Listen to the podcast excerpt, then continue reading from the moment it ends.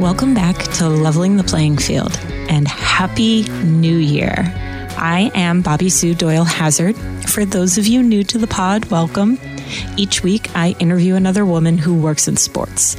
All of these women come from different parts of the sports world, have different types of roles, and are at different stages in their careers. My goal is to shine a light on the amazing women in the industry while providing some possibility models for those young women and men looking to embark on a career in sports. So make sure you hit that subscribe button and share the pod with a friend who will like it. Also, you can join in on the conversations in our private Facebook group. Just search Leveling the Playing Field group on Facebook or on Twitter and Instagram at LTPF Pod we had a nice few weeks off aside from my being sick the last two. I'm glad to mostly have my voice back. It might get a little gravelly here, so bear with me. I hope the beginning of 2019 has been great for you all. We are looking forward to some very cool guests coming up in the near future. And this week's guest is Donna Orender. Donna is a powerhouse in the sports world. Not only did she play professional basketball in the original Women's Basketball League, she spent 18 years at the PGA and was the president of the WNBA during one of its most pivotal moments. During her time at the PGA and at the W, Donna helped create the way that professional golf and women's basketball programming was created, packaged, and distributed. Her natural curiosity and propensity for asking why not have served her very well. She is the CEO and founder of Orender Unlimited and Generation W, where she creates programming and events to empower girls and women.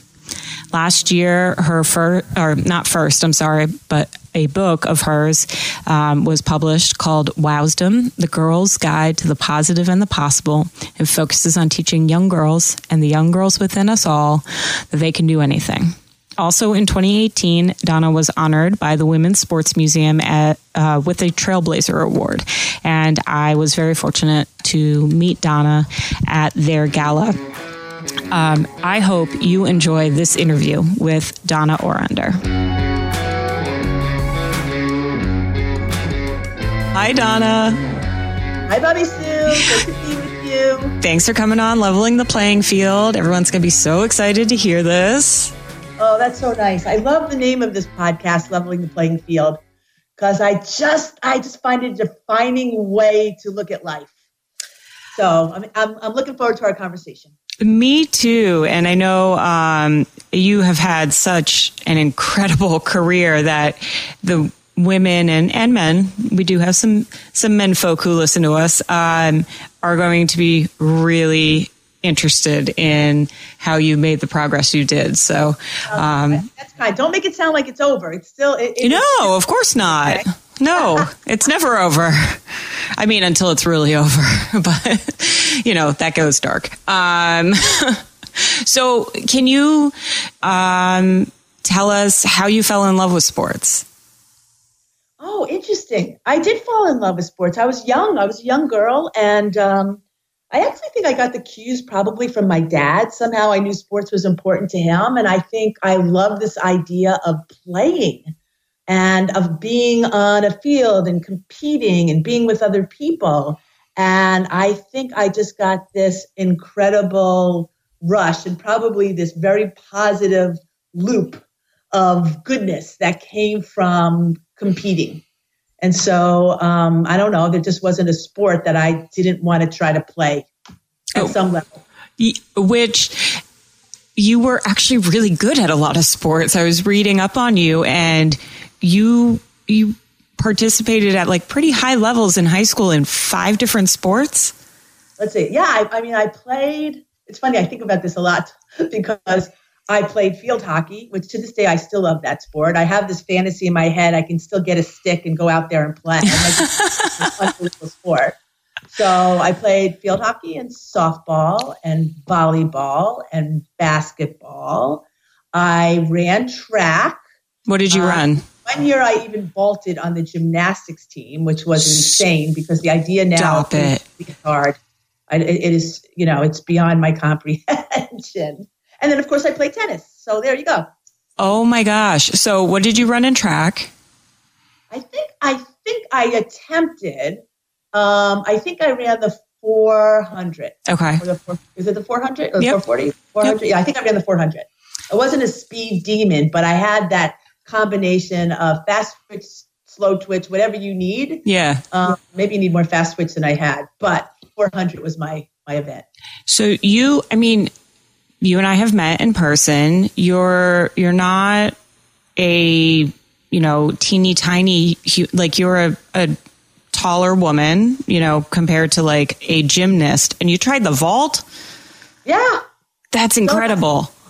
Yeah, and it doesn't look like anything you see anywhere close to any competition I, I, did this layout something or other. I don't know why. I, I, obviously I had this curiosity to try everything, and I think that curiosity actually, you know, continues to push me forward into areas today that I'm mm-hmm. actually kind of grateful for. So that's good.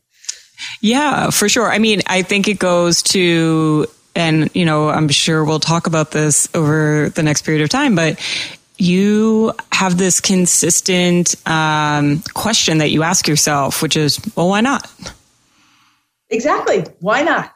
And I'm trying to become a surfer now uh, more than I ever have. And it's like, oh my gosh, can I do this? And then, you know, if I if I go through all the reasons that would prevent me from doing it, it would be debilitating. So I just say, why not?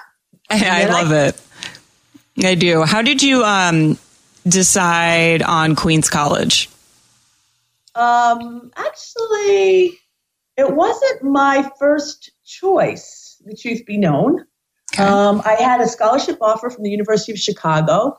It was an academic scholarship because there really wasn't many um, athletic scholarships at that time. I had an athletic scholarship to the University of New Mexico, which is one of the first ones offered in the country. Um, and then there was this unbelievable coach, Lucille Kyvallos, that was leading this incredible pioneering program in women's basketball at Queens College in New York City.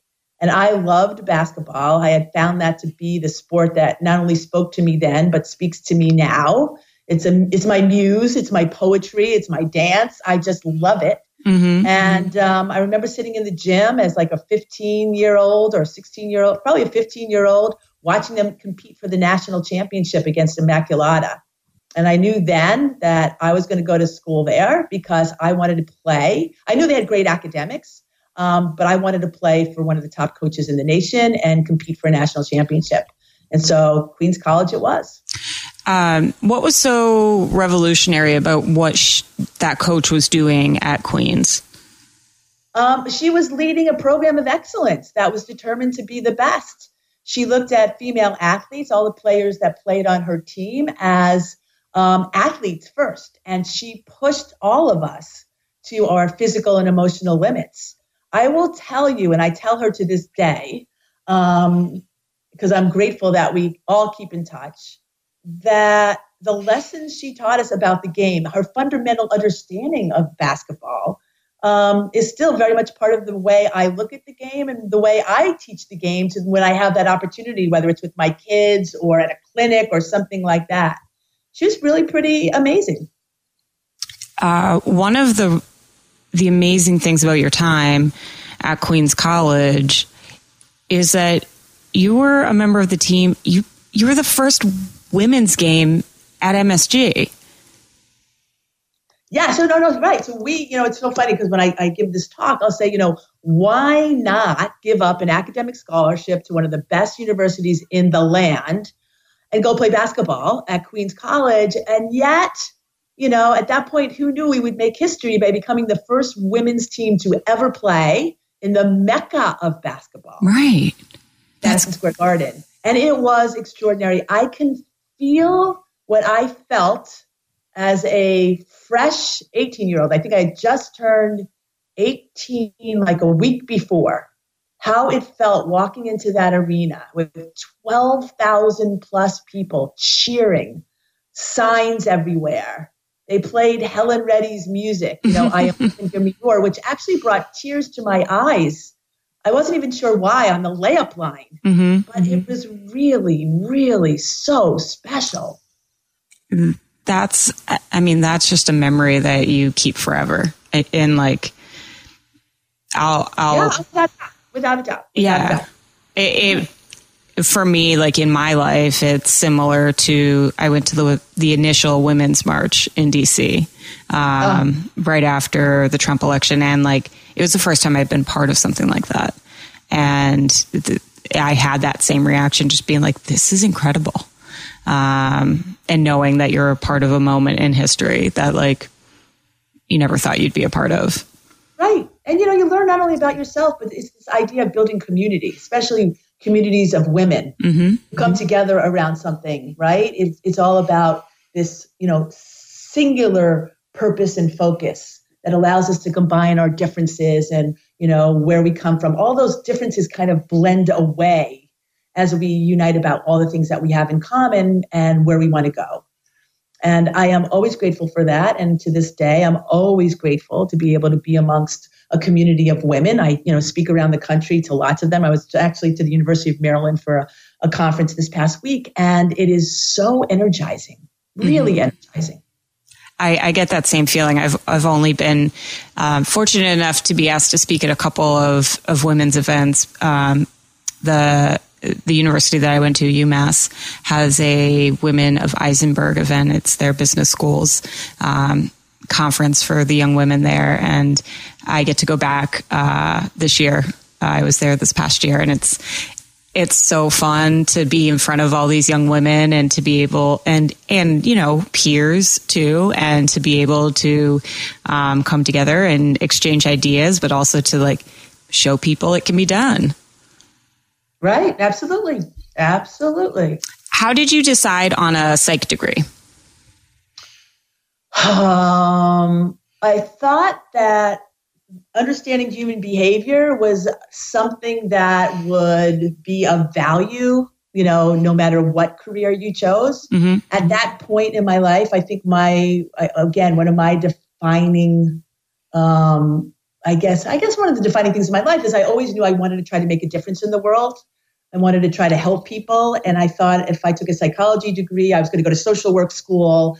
That my way to help people would be through um, understanding them better and being able to um, be a support and a resource uh, through the psych- the work of psychology and, and sociology.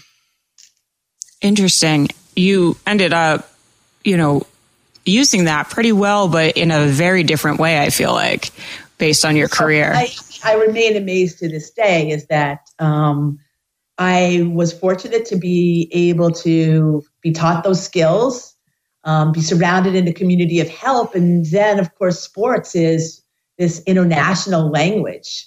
Mm-hmm. Um, that gives you access to so many people. So, in terms of trying to make a difference in the world, yes, it's worked out that way. Um, it's just through a different venue. Right. When um when you were about to graduate and you were trying to figure out next steps, when did you learn about the WBL and how did that end up how did you end up in that first women's league? Um, the best I can recall, you know, I was, I was very active. I played in the Rucker League up in Harlem. I played on an AAU team with our coach Lamar. God rest his soul. And I think that's how it happened. You know, I got a call and says, "Hey, we're putting together this women's league. Would you be interested in playing?" And I didn't have to think very hard about that. I mean, I was in graduate school at the time. I was 21, I think. Mm-hmm. Um, I was going to the Adelphi School of Social Work. And I figured that I would figure it out somehow, but I was going to apply for sure. What did that league look like at the? I mean, obviously, you know, whenever there's the first league of anything, it's uh, it's going to be a little. I don't know. Like s- sometimes it just doesn't work, right? And you were there for three years. Um, when comparing it to the W, you know, what is that? How different was it? You know, uh, how different was it? Oh, like totally different. Forever. yeah. You know, I mean, you know, I would go to school in the morning. I would do my, um, I would do my internship. At that point in time, I was working with a group of high school pregnant girls at um, not far away, luckily, from our practice gym. I would do my homework in my car then put on my practice clothes and we play, you know, we practice in this little gym out on Long Island. You know, if we had a game in California, there were times when we would fly to the game, change, play the game, and then take a red eye back. Oh my God. now, um, there were fans, uh, although I have this wonderful picture. It's not that wonderful, but of I can't. I'm looking for it now. I am on the free throw line when I. I mean, my first team I played for were the New York Stars, mm-hmm. and I'm on the free throw line, and there's a picture of me, and there's no one in the stands behind me. Oh no! oh no! and yet we played at Alumni Hall, which was the gym of DePaul. You know, mm-hmm. there was always like four or five thousand people there. So you know, like just like now, cities had different um, different fan bases. Right. Right we didn't have the power of the NBA or the resources of the NBA. Um, but there was really something quite special about it. And I knew every day I got up, the biggest decision I had to make was whether, at that point, we had stripes on our socks, whether they would match my shorts. And um, I felt privileged and blessed to do something I loved so much when so many people didn't have that opportunity. It makes me th- it makes me think of um, some of the women's professional football leagues that are in existence right now. That you know, when compared to you know, why haven't they gotten that big you know support like the WNBA has with the NBA, right? And the the difference that having that backing can can make. Um, because I feel like with women's tackle football, you you could you could make that a business if you put the resources behind it. You could make it successful. Um, yeah. Listen, at the end of the day, there's no divine right that says women deserve to have these businesses, right? I do believe we deserve, um, for a lot of different reasons, uh, culturally, socially, economically, you know there's a belief system that conspires against women having these things. But we have to get out there and be and, and work towards bringing down those barriers finding the right business models and then working our butts off to make sure that they're successful. And in doing that we have to build a bigger belief system behind it. Mm-hmm. yeah i think that's right. Um, how did your experience at the wbl help get you into working for network sports TV?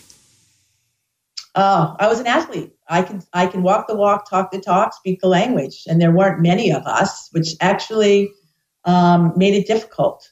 But you know, when you work, especially then, you know, television sports, you know, a lot of it's populated by tons of guys who love sports. Right. Um, there were very, very few of them that could say they were a professional athlete or competed at their highest level. And so um, I always felt that that was an advantage for me because not only did I have experience um, in sports, but I also understood, I began to have a good understanding of the business of sport.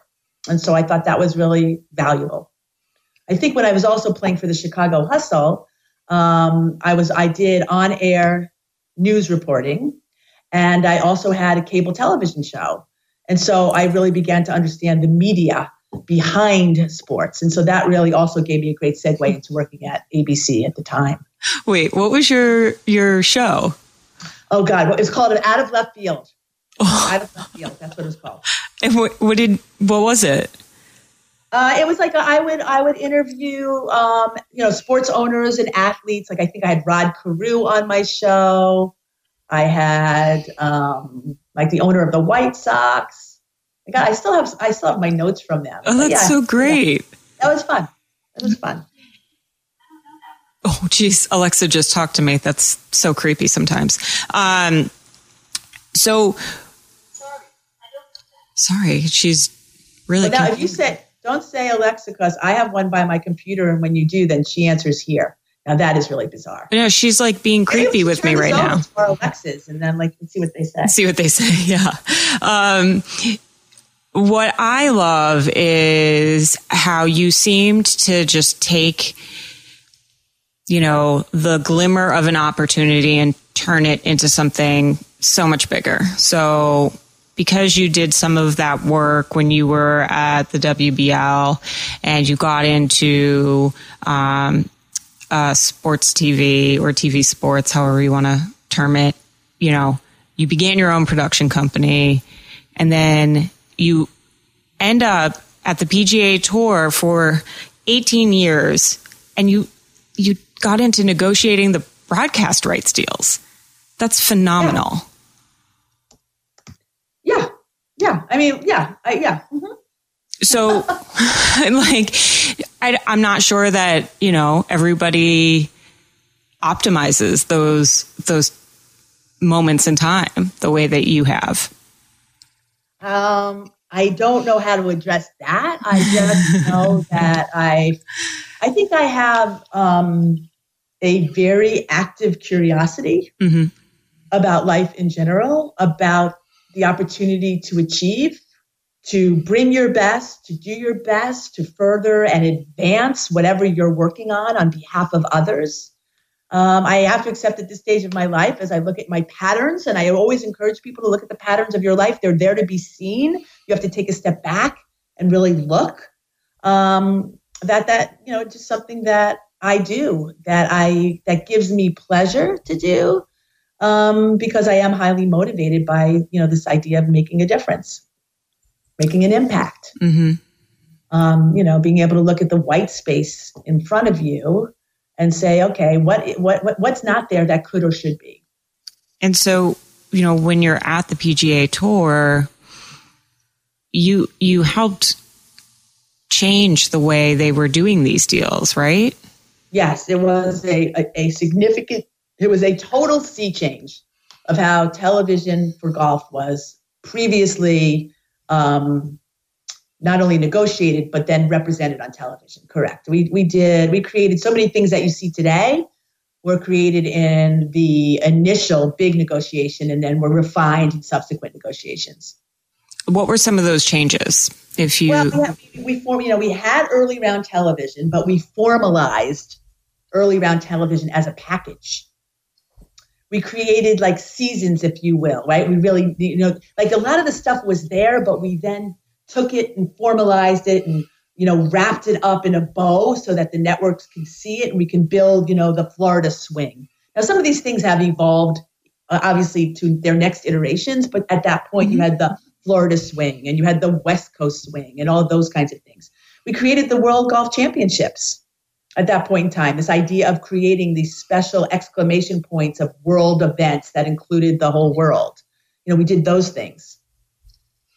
You know, it's funny because it's in my garage now, but believe it or not, we did the very first internet driven, you know, streaming event on the 17th hole.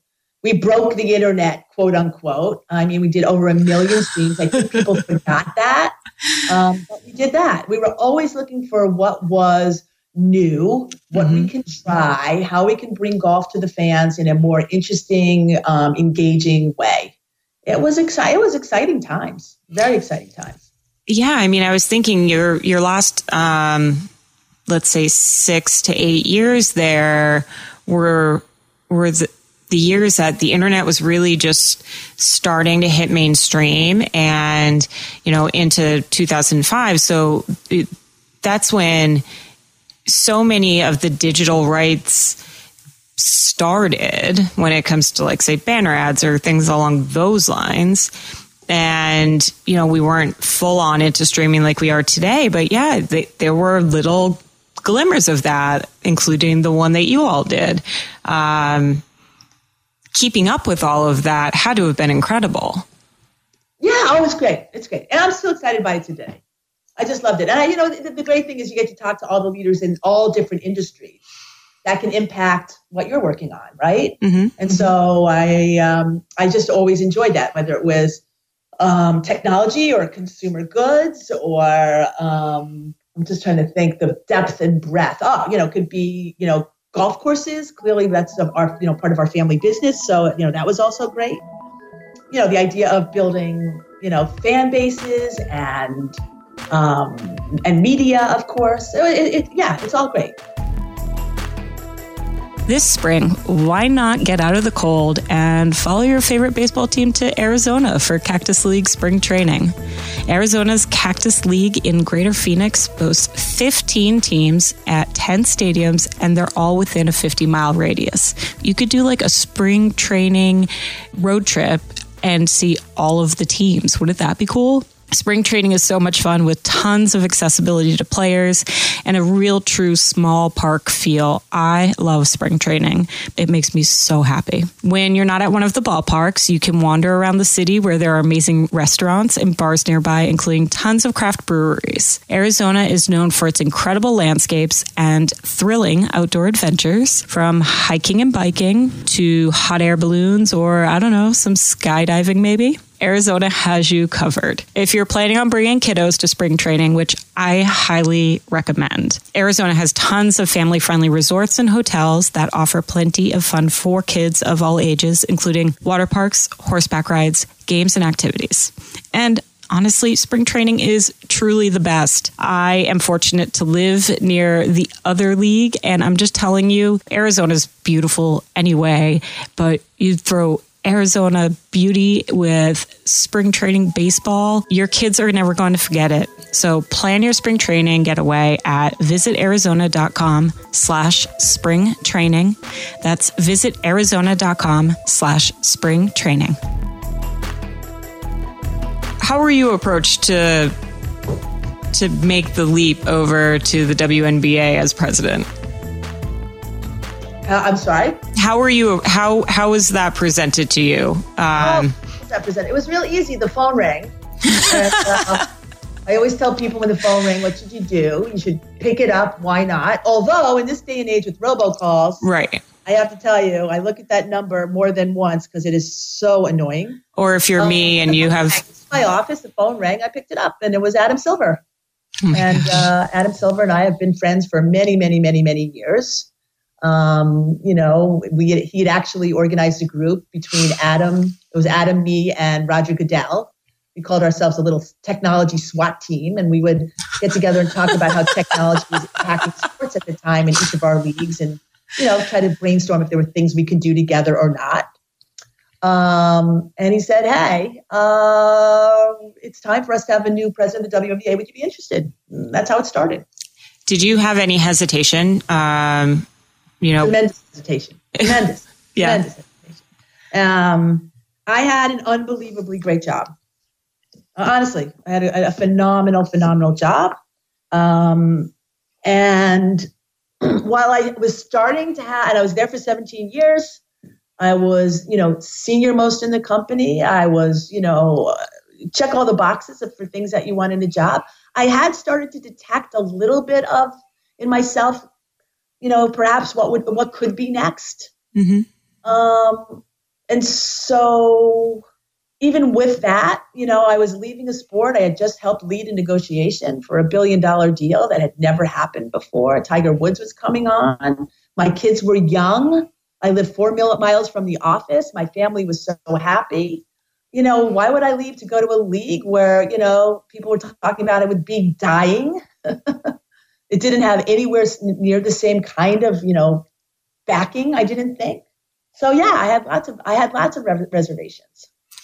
Did you um were you ever unsure of yourself?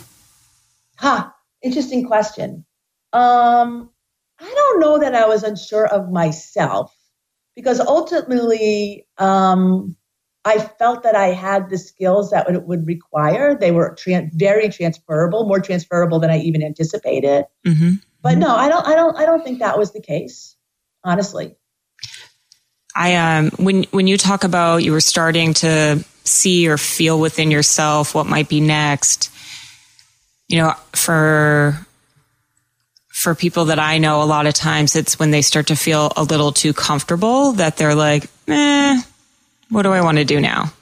Um, were you kind of at that space? Were you looking yeah, at? I, I, mean, listen, I wasn't thinking I was gonna. I had to be the commissioner of the uh, of the PGA Tour. Although, um, you know, you laugh, but on the other hand, like, why not? Right. Somebody had, I, and this is interesting to me now.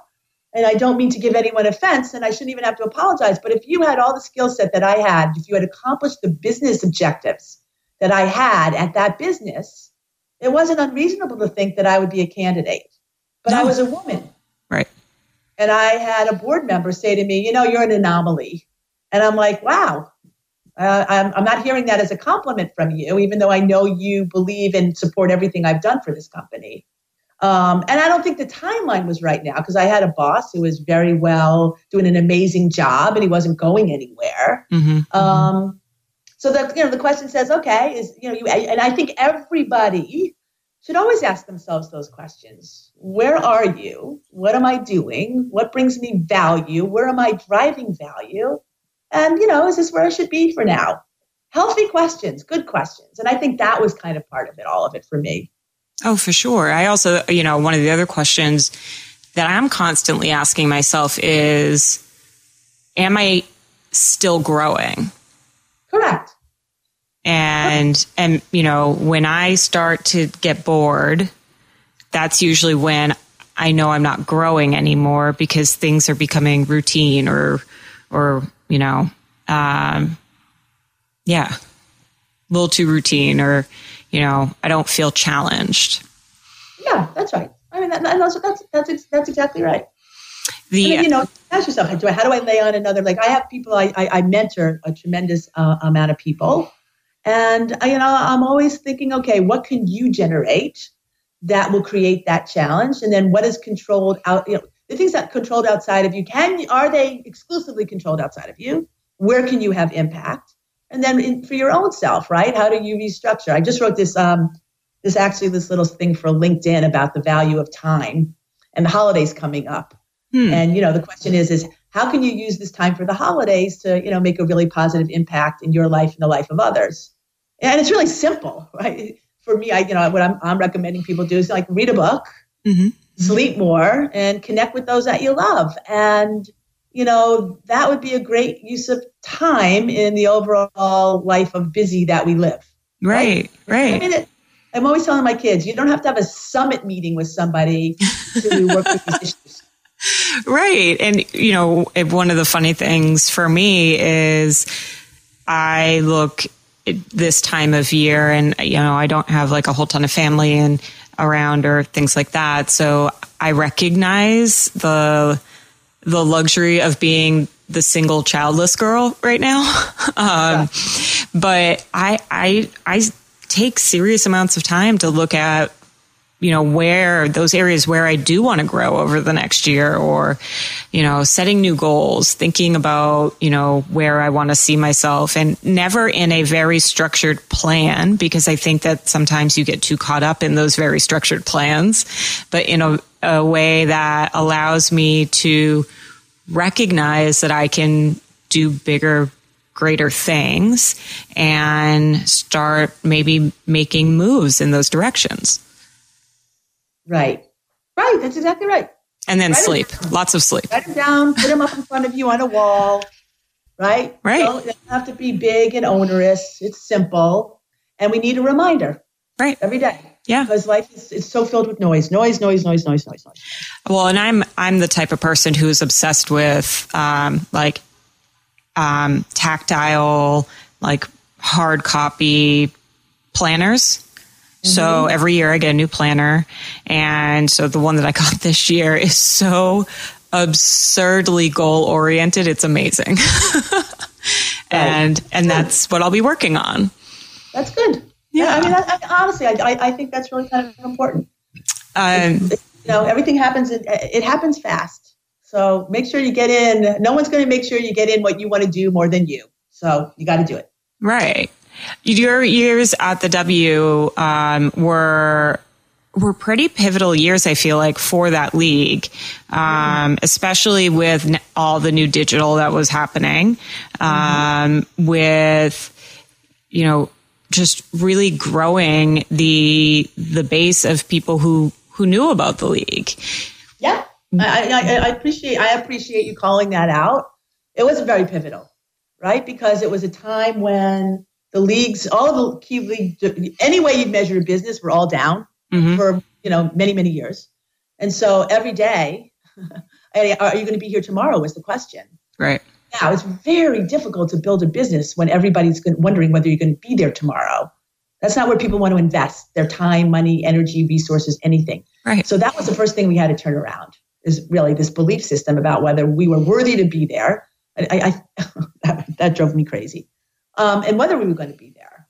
Um, and we did a lot of new things there too. I mean, we, uh, I forget the name of the system, but we built the digital, uh, we built the digital system that brought games to fans.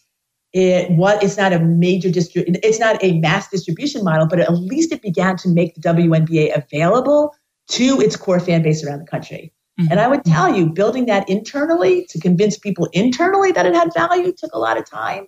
And then, you know, externally, but we got there. And now you can see it's a it's a much bigger thing. It's accepted and all the leagues are using it.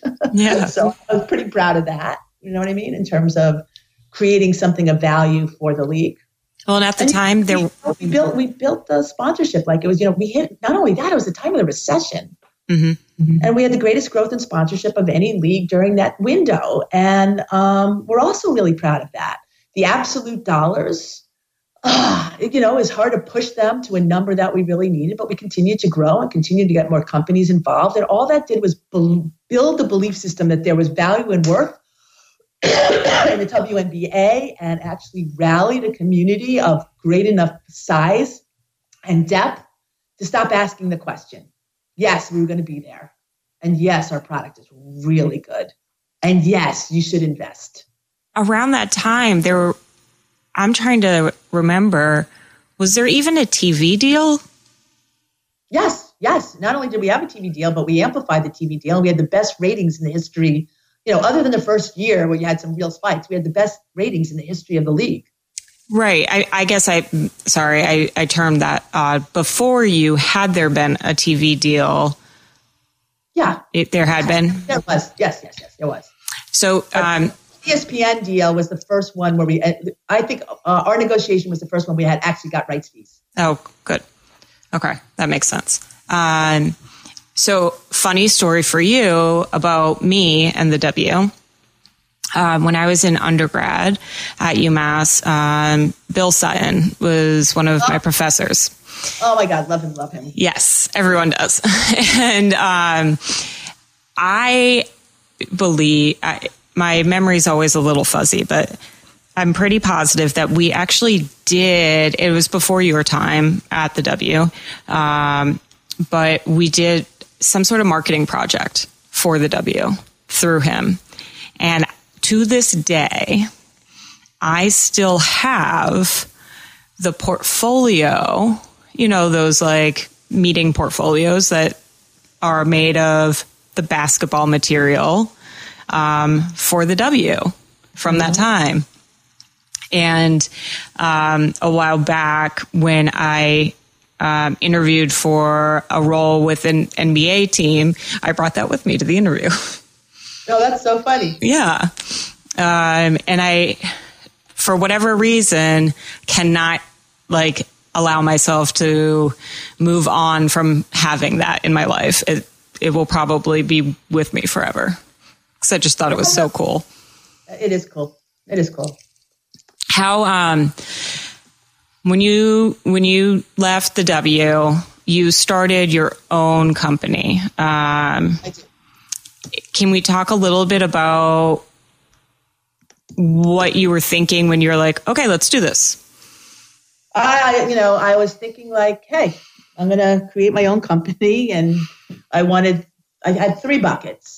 I wanted to do work that was really meaningful, right? That was going to make a difference in the world. Again, thematically, yeah, still on point. Um, I wanted to do things with people I really respected and liked. I have come to appreciate that that is a driving force of um, happiness, satisfaction, and fulfillment. um, and the third one is I wanted to have fun. And so I began to entertain projects that I could check off those three things.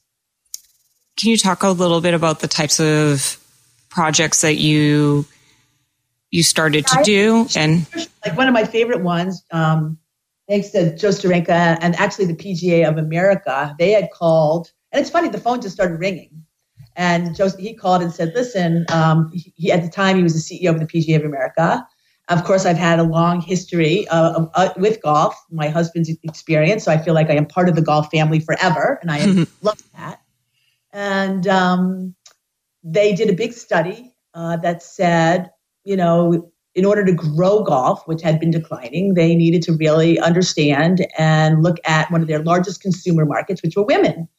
And you know, golf is not about women. It hasn't been about women, although that's not to say that women haven't been a part of the sport. Right. But from a consumer retail perspective, not anywhere near the numbers that would match the research that would indicate women who are interested in participating in the game. And so he said, listen, we're going to create an initiative and would you lead it, not only on behalf of the PGA, but we want to grow it across the industry. And I said, I would love to do that. And, and so began a incredible project. I think some of my best work. I ended up actually authoring a book I called Connecting with Her, which was written for the industry on teaching them how to understand women, who they are, understand them as a consumer force, as a marketing segment, who they were, some of the built-in un, the built-in biases, both unconscious and conscious, that the industry held onto that prevented them from getting to this audience in a way that was meaningful. And then I did 18 months, you know, traveling across the country, speaking to mostly groups of PGA professionals, although larger industry groups, on you know how to build this market. And it was fantastic. And I loved it, and I am hoping that we get to continue that um, today because it, we made really great strides really great strides. And the lessons from that also applicable. I was invited to a hospital group that wanted to talk about you know, their relationship with women, you know, mm-hmm. not only as a consumer group, because in the healthcare industry, um, women represent a 30% spread, right? We are the CEOs of the healthcare of our family. So if you communicate with me in an effective and impactful way, not only do you get my business for, as a healthcare provider, but you get my family's business. And you know, that's a multiplier. So it's interesting. And also for their workforce, right? A large part of the healthcare industry are women not enough of them at the top, although we have Gail Boudreau now um, doing a great job as a CEO. Um, you know, how do you deal with your employees who are women and that whole thing? So it, it, it actually opened up a great window um, and then also led to my not for profit work as well. So it was, it was a great project. And um, I had several that were just, you know, really interesting. I feel like that project, um, at, you know, at the time when it was done, you know, was was so unique and could I mean you could I think we're at another like break point with women in as consumers and as fans and as employees. And it it would be really interesting to see the um, differences between you know now and then. Yes, yes, yes, yes. I agree. Your your nonprofit work. Um, this is this is Generation W and Generation Wow, correct? And Generation Works. Yep. Yeah.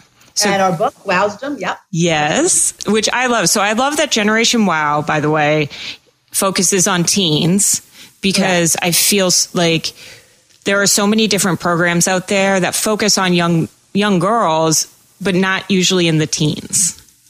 Um, and so I think that that's so important. And then I always love books that are, you know, meant to help develop young women. They just make me so happy. Well, I'm so glad that it does. I, have you read it yet? I have to put you on the spot here because if you haven't, you really should. Right, it, based on my my guidance for the holidays, you need to read it for the holidays. It won't take you long, but it will. It will. It it, it speaks to the young girl in all of us. Hmm. I haven't read it yet. Don't be mad. Okay, there you go. But there I will. Go. I will because I read. I every person uh, who ends up coming on who has a book, I end up reading all their books. So okay. it won't just be that one that I end up getting, Donna. It'll be like it'll be your you know the other one that you wrote um, that you know because i'm going to just be you know in love with that one too i think so um, but i do you know i i think it's so great to be able to speak to those young women um, can you talk about your programs and you know what it is that you focus on? Sure, absolutely. I mean, um, you know, and I've said this before. The work for Generation W really grew out of uh, you know a lifetime of being a female athlete in a world that didn't necessarily value us as a more than category, but often a less than category. For me, it was a supercharged more than life but um, but also being at the WNBA and learning, you know, what it was like to really try to build a business about strong women and how much you learned about our society, our culture, about individuals, about leadership, um, all those things. And so when I came back home, I live in the South, and um, there's a culture here. and I, I, knew that everywhere I went in the country, there were amazing people, both men and women, um, but especially women who needed an invitation to kind of step out and so I wanted to create an idea platform in my in my town of Jacksonville. Yeah. That was all about educating, inspiring, and connecting women, and then and then making that connection to growing communities. So it wasn't just about women; it was about how women made communities better, which meant that we were going to connect with men, mm-hmm. of course.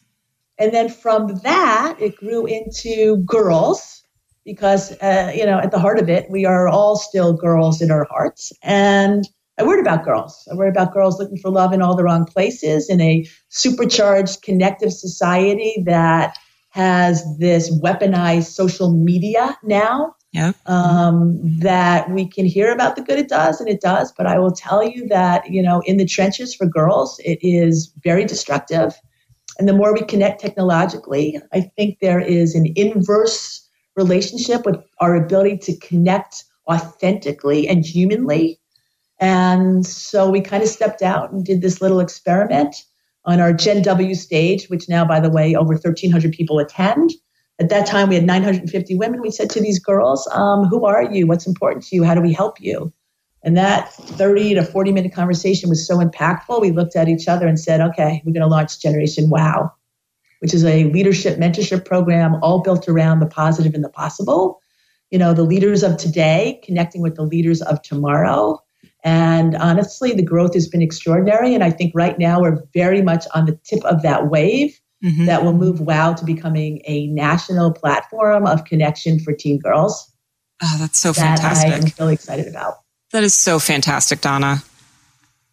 I mean, I every time I hear, you know, these programs, like uh, I'm, you know, friends with the local, um, not chapter, but the local council for Girls on the Run or for Girl Scouts, um, and those women, and you know the the work that we do with young girls and women, you know, young girls, um, teen girls, makes it so that later on we we don't necessarily have to do the work when they're adults, right? Because they have that base and that foundation where they know that they're worthy and they know that they can do anything that they want, you know, within obviously their own personal limitations, but it's it won't be because they're a girl or a woman. Um, and I don't know, it just makes me so happy. Um, oh, good. uh, Another little cool thing about you before we we start wrapping up is you mentioned this a little bit earlier kind of. You mentioned that you're spending some time on surfing. Yeah. How did you become a founding board member of the World Surf League? Isn't that cool? Yeah. I love this business. I love these people. I love the sport. Um, well, I, I, you know, I had a friend who was an initial investor in the league as they were starting to build it. And they were looking for people who had experience. And, you know, I have helped build two sports leagues, two sports businesses, right? Right. I mean, the PGA Tour, when I got there, was certainly a lot smaller and less diversified than when I left. Um, the WNBA, clearly the same kind of thing. And so, therefore, uh, you know, with my experience in building those types of businesses, um, didn't mean I had to be a surfer at the point, but I do understand the unique cultural touch points that any business or sport would have. So I understood the sensitivities to that. I do, you know, I've lived on the ocean now for 25 years. I have a kid who's a surfer. I love the culture. And so um, I, I, was able to sit down with an incredible leadership team whose vision I loved. And uh, they invited me to become a part of uh, this team that would help grow this business around the world that really is about changing the world. Right here we go back to that fundamental thing about creating positive impact and change and a difference in the world. And that's what this sport can, does, and will do in greater measure. And I could, as you can tell, I'm so excited about it. Oh, it was so cool when I first learned about it. Um, and I've actually interacted um, with um, the head of the league. I can't remember her name off the top of my head right now, but we've. Sophie, Uh, it's not- Sophie Goldschmidt is the our CEO. okay, so it's not her then. Okay. It's someone else. I'm sorry. I can't remember her name now, but we've emailed a couple times to try and get her on the pod, but um, I can't remember who it is. Um, but when I saw that that was turning into a league, I was like, well, yeah, that makes sense. like, Yeah, yeah. surfing's so big. So surfing's been around for a long time. Yeah. Um, and it was no different than when tennis was around for a long time or golf. It has just now been embraced um, Yeah. and elevated, and with you know with the surfers um, into a really highly organized, um, focused effort to really create this um, enhance and not only world tour but this whole lifestyle business that is incredibly motivating and inspiring. Oh my gosh. I can't wait to see what, what they do, what, how you help them. I mean, it's going to be really cool to watch. It is. I love watching these. It's cool watch, it's, it's unbelievable to be a part of. And you know, you spoke about like you could say, what can you do that's you know continues to teach you and grow, and you're like, you know, this is this is wonderful. Really, it is. And you know, this whole wave system, you know, the Kelly Slater wave system that is going to be changing the landscape of surfing or adding to it in a sense, right? If Yeah. you add, you still change and still preserve the integrity of the ocean surf. Uh, it, it's it's it's really wonderful Have you, and challenging at the same time. right? Oh, I'm sure. Have you watched the um, documentary yet Which one? on Netflix that just came out? Uh, no, I have not. I haven't either. I'm going to have to. Say that. You can't ask me that question. I can't say no. Right. Sorry. Uh, I have Okay, that's on my list. I better add Netflix binging on my list. I'm writing it down right now. Okay. Yeah. Um, what do you do by way of self care? Huh. What do I do by self care? Um, okay, a couple things. One, I try to get up every morning and do a little workout. It's not the workout that I would all be liking to do every day. I should do more, and I should probably make that my New Year's resolution. Not a novel one, but I do try to get up every morning and be active. Uh, so that's important to me. I love to read. So for me, either reading and now like binging's taking a little bit of my reading time. I've noticed that. and that's okay too because I found some really great series that I feel do what reading do, which is open my mind to other ideas. They allow me to be a time traveler without leaving my bed, which Mhm. I love. Um, so those are things. And then, you know, you've got to do a manicure, pedicure at least, you know, at least once a month, hopefully more, but whatever I can fit in. Yeah. So, uh, what are you reading right now? Uh, great question. I am reading Sapiens. And if you're a friend of mine, there's no doubt you know what I'm reading because I cannot stop talking about this history of mankind. it is fantastic. And I just went to the bookstore, actually bought some books, Yeah. The follow-up novels for, from, from what this guy has written because it, it's, it's, it's extraordinary. Truly Okay. extraordinary. And and what's the current series that you're binging? Well, I just finished watching The Last Kingdom, which is, yeah, I think uh, it's the time of the Vikings, the Danes, if they call them, Hmm. and the burgeoning of Christianity in the form during the formation or the attempt to form a, uh, to form England. Okay. Love that. But now, of course, the second season to go flip totally. The second season of The Wonderful Mrs. Maisel just came. Oh, I know. I love it. So I have got to be able to do that. I do want to watch it with my husband though, because I do enjoy that. And he's traveling, so he's killing Yeah. me on this. yeah, uh, I'm a couple in, and it's it's great. It's great. Um, right? It's a good You know, second season. do enjoy it. And I, I don't know. I always keep a list wherever I go. People, um, you know, they make recommendations and I write them down. Yeah. Like my son wants me to watch Maniac. Uh, my other son, I'll see him soon. He'll have something else, and so it's always it's always fun. Do you have an app in your phone that you use to keep track of all that stuff? Uh, so I have tried every productivity app I think there is. I, I, I mean, seriously, Yeah. I have one. I have uh, whatever it is, uh, Mhm. Todoist. And honestly, I go back to my little notes thing and I write it down on that little pad. Yeah. That's what I do I too. go back. I mean, I, I honestly, I just write it on a piece of paper. Yeah. That's my app. Um, so, uh, I, as you shamed me, it, did a one click purchase on Amazon of Wowsdom. So, uh, Wowsdom can be found on Amazon. Yes, everyone.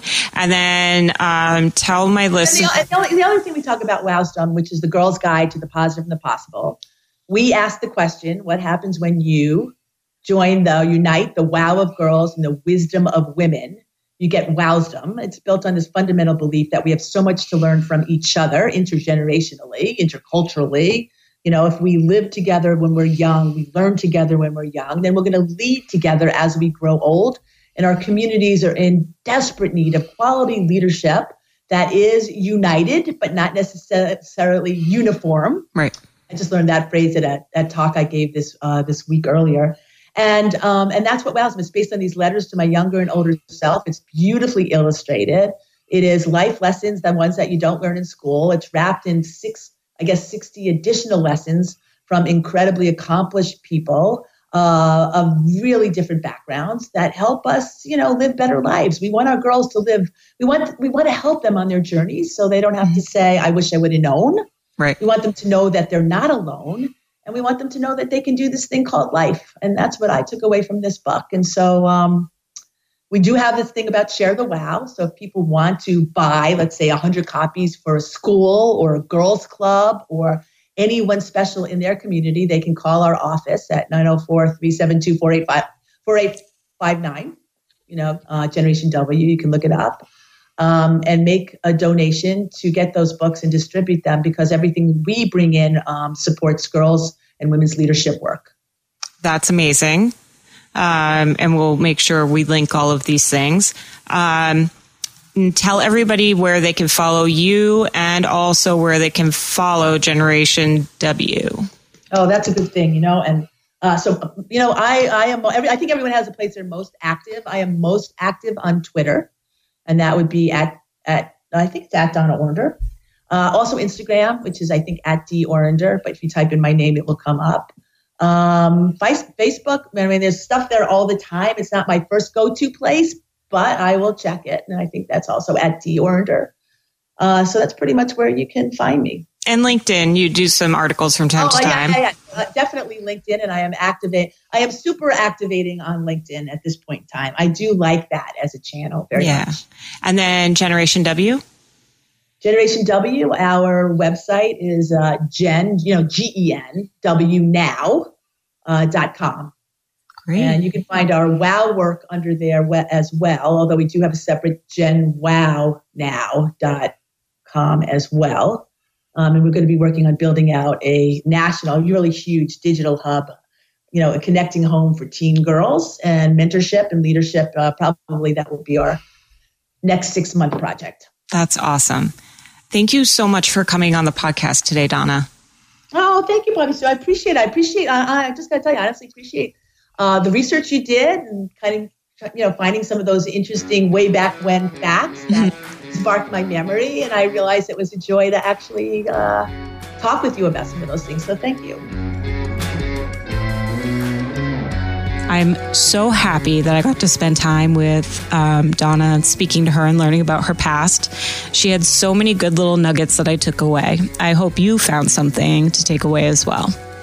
Don't forget to check us out on social Facebook, Twitter, Instagram at LTPF Pod. And you can subscribe to the podcast on Apple Podcasts, Google Podcasts, Stitcher, and TuneIn. Show notes are available at radioinfluence.com and will be on ltpfpod.com in the coming weeks. Our redesign of the website is moving along nicely, and I can't wait for you all to see it. This episode was, well, written kind of and produced by myself.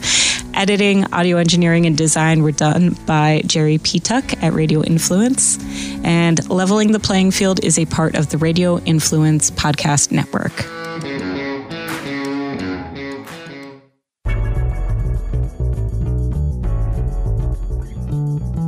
Hello, pretty ladies. I'm Talia Keene, your co host of Instant Pretty Podcast. And I'm the other co host, Abby Kiefer. Our aim is to inform the public of current beauty trends and dig into the science, application, purpose, and average pricing for beauty services. Instant Pretty will be available on radioinfluence.com, Apple Podcast, Stitcher, and Google Play.